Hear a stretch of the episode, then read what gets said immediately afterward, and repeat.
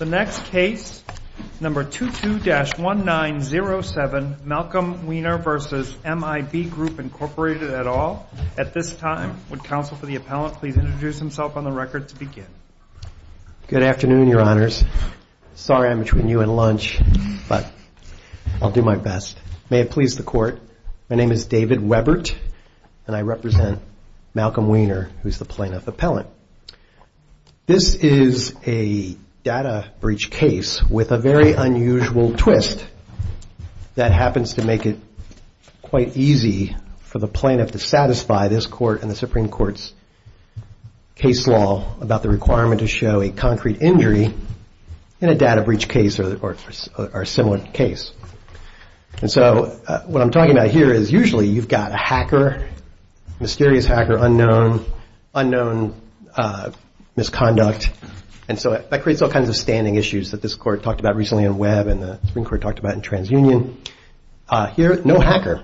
This was an inside job done by the entity that had a uh, grave responsibility under federal law to keep confidential the information.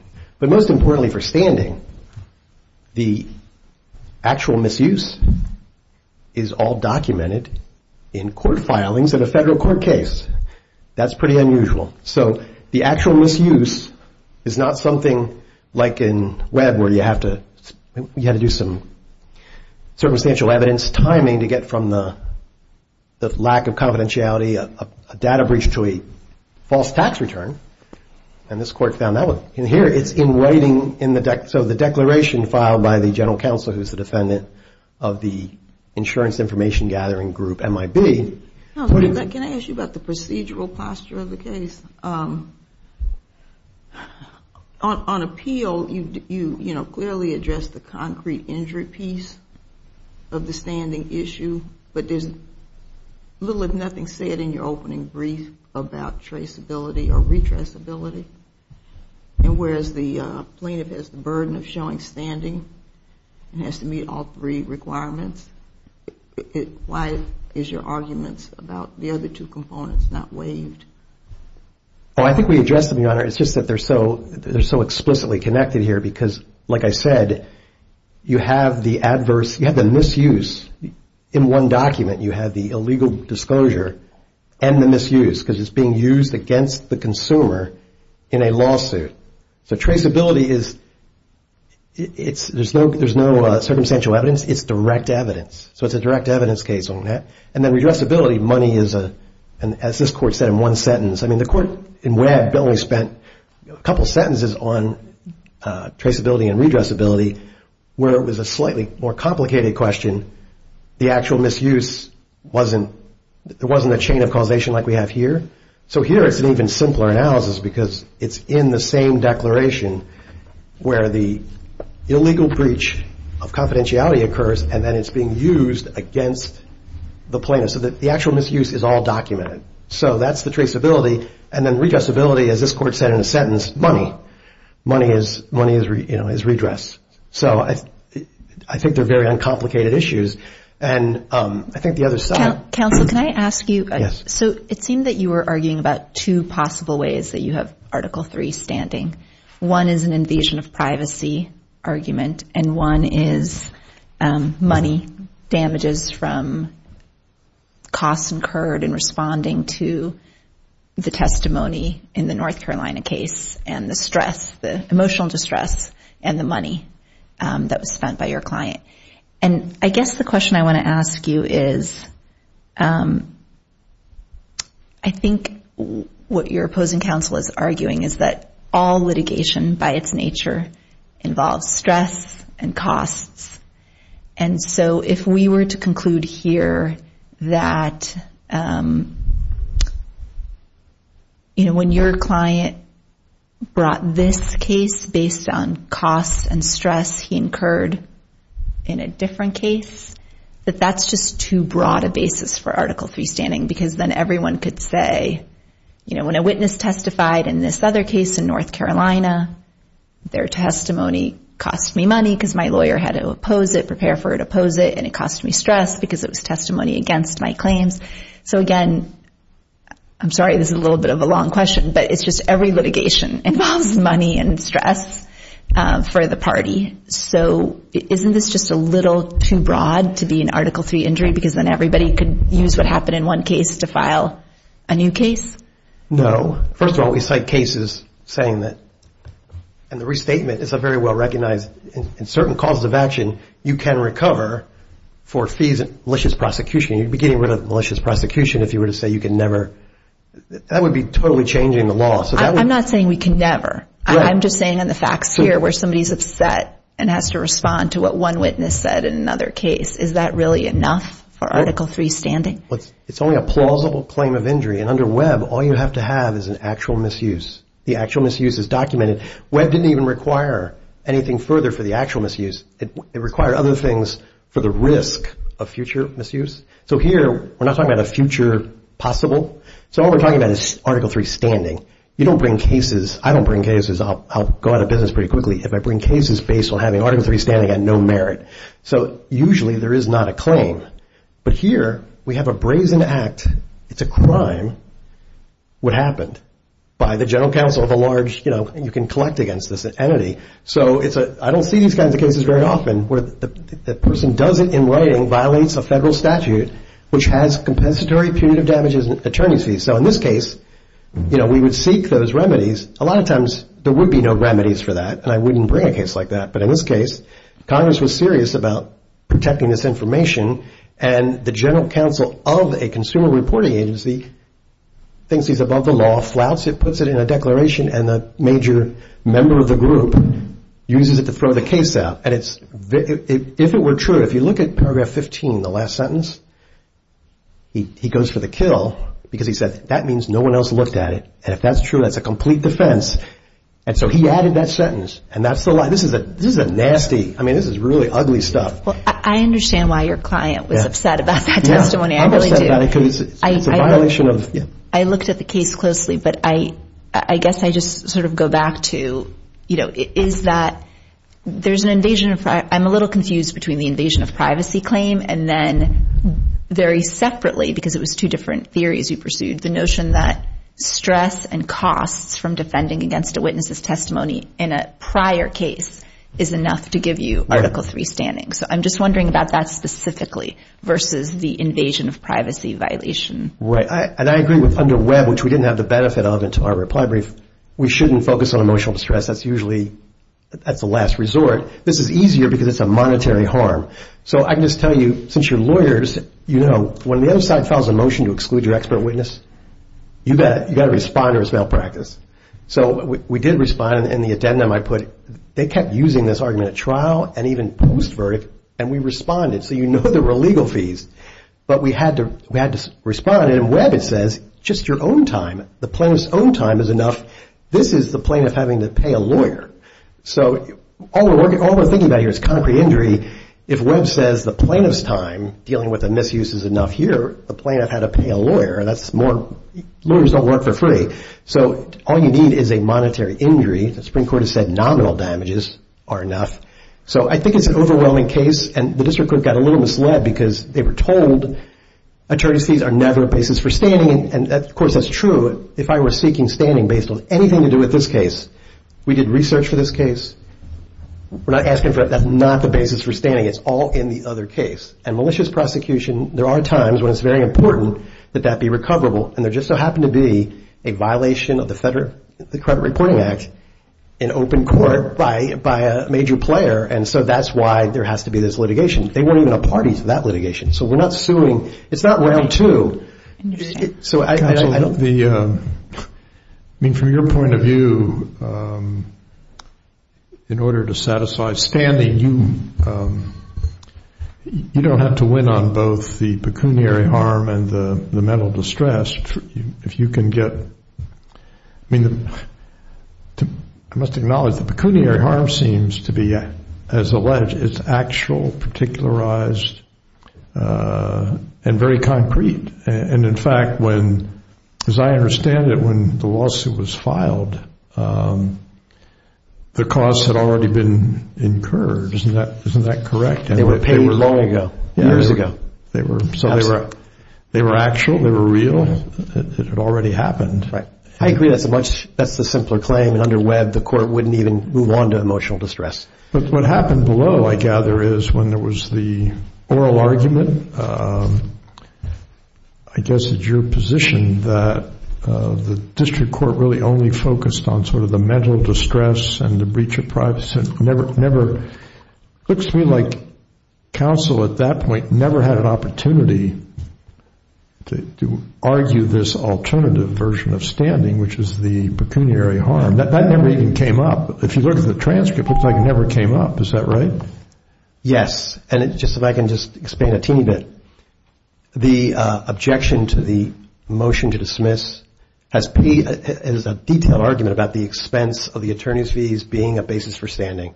I can give you the page number. But so if you look at the opposition, oral argument was five minutes in total. I wouldn't call it oral argument with all due respect to the district court. That was not a fair oral argument. I've never seen, she was cut off and then never allowed to talk again. And the district court gave no reasoning. It said, I disagree with you to the defense counsel. And then it said, I dismiss for no standing and never articulated anything. So I would not, I don't think that merits much deference from this court on appeal, even persuasive. It was not, it's not a good show of due process when you, it's five minutes or argument. Cut her off. She said she had two points. She got one out and he never let her speak again. So I think it would be a violation of due process. And I don't think this court would even want to come close to giving any deference to what was said at that oral argument as a waiver because she wasn't even allowed to finish. She said two points. Usually a judge will let you make your two points. So that was a pretty stingy oral argument. Let me ask you just one other thing. I think you argued um, that MIB had waived any 12B6 failure to state a claim arguments. And I'm just curious about that because that's not what's on appeal. So I'm wondering how they could have argued failure to state a claim when what's on appeal is standing. Rather, we have to assume that you have, right? We're not touching the whether there's a valid claim when we're looking at standing. Right. They could have raised it on appeal as an alternative ground. And we didn't know in our opening brief, but then they didn't. So on appeal, they've waived it. I'm not saying they've waived it on remand, but they had they they didn't it. You're saying they've waived it as an alternative ground for affirmance? On appeal. Because they didn't brief it. And so I'm not, I didn't respond to it in reply. And I'm not prepared for oral argument because they signaled to me it's totally their right to focus on the issue that the district court ruled on. They could have argued both on appeal, but they didn't. That's all I meant by you don't need to worry about that one because they dropped it. It's an adversarial system. That's all. It seems like there are, um, I have to go back and look at the brief, but it seems that in arguing against standing, there were sort of echoes of an argument on the merits that these kinds of claims have, they're problematic for some of the reasons that my colleague indicated. But though to me, that sounded a bit like that's going to be a 12B6 argument that you're going to have to deal with later. But that's not really a standing argument, is it? This court in Webb made that very clear. I think the other side got a little confused about that. Absolutely. Those are 12B6 or summary judgment. Or I mean, but they didn't, um, the Supreme Court has been very clear, this court's been very clear, the merits are not, they're getting into the merits that's not standing. You have to assume, and this court said in Webb, that you can get damages. If you can't get damages, that'll be resolved on a 12B6 or later on merits. So this court in Webb said we don't, we're not going to touch those issues because they're not standing issues. So I agree 100%. Thank you, counsel. Thank you. At this time, if counsel for um, uh, Appellee, please uh, introduce himself on the record to begin. May it please the court, my name is Todd Stelter, counsel for MIB and Sager. As it pertains to injury, the first amended complaint in this case is overly vague and conclusory. The district court was correct to exercise its discretion in rejecting it. How are attorney's fees vague? The attorney's fees component is rejected by the Supreme Court case in Clapper v. Amnesty International. Respondent's theory of injury in this case is too speculative. In Clapper, respondents argued that their injury was that they were forced to make costly and burdensome measures in response to the violation. The Supreme Court held that respondents could not manufacture standing by choosing to make expenditures based on hypothetical future harm. But, counsel, but here I think what's different is it's it's not future or a hypothetical harm. It's harm that had already happened. So the plaintiff had already spent the money on the attorney's fees. That is not in the complaint, Your Honor. The complaint says attorney's fees. There is no factual um, enhancement to that, which is required by Hochendoner v. Genzyme. There is no necessary heft. It just says financial harm, paragraph 43, and leaves it at that. But he says attorney's fees as a result of the disclosure. So it directly attests whatever fees are tied to the disclosure itself. You have a highly attenuated chain of possibilities here. You have a pending lawsuit in the Western District. First of all, the last ten minutes, none of that is actually in the complaint. This has all come out in briefing for this appeal. But if we're going to get into the North Carolina case, Um, they asked for their fees in the North Carolina case. There's a complaint in North Carolina that says, give us all of our fees. Give us all of our costs. That case is still pending, and they can recover all of their fees and all of their costs in that North Carolina case. But I thought the claim on which they were, the claim with which the request for attorney's costs and fees was made has been dismissed, hasn't it? Case is pending, interlocutory order, Um, $8 million judgment. None of us know how that's going to come out. I'm sorry. I thought the Fourth Circuit remanded the case, and it's back at the district court, and then there's been some briefing, including in August. Correct. And I believe the record shows that the claim on which the attorney's fees and costs was requested was dismissed. Are you saying that's incorrect? And if so, can you point us to where in the record? That case is, all of the orders in that case are interlocutory. I know that the complaint asked for fees and that the case is not final. So it's a future hypothetical injury they're saying. I think I'm reading from the complaint, um, and I read this. The voluntary disclosure of plaintiff's private consumer report information to AXA was after discovery had concluded in the underlying action. Thus, plaintiff incurred, past tense, it's already happened. Thus, plaintiff incurred attorney's fees and costs associated with having to respond to information litigation. That's not future, speculative. It's describing something that has already happened. What's the. To follow up on my colleague's question, what's speculative about that? The Supreme Court in Clapper refused to endorse standing theories that rest on speculation about the decisions of independent actors, such as what's going to happen ultimately in the case in North Carolina. The court warned about enterprising plaintiffs that simply make expenditures based on subjective fear of some hypothetical future outcome. Counsel, there were no expenditures based on a hypothetical future outcome. What happened was there was a witness, and the plaintiff had to respond to the witness in the litigation. You can't just not respond to testimony, especially when that testimony uh, suggests that your entire case is meritless. It's not really optional to respond to that testimony.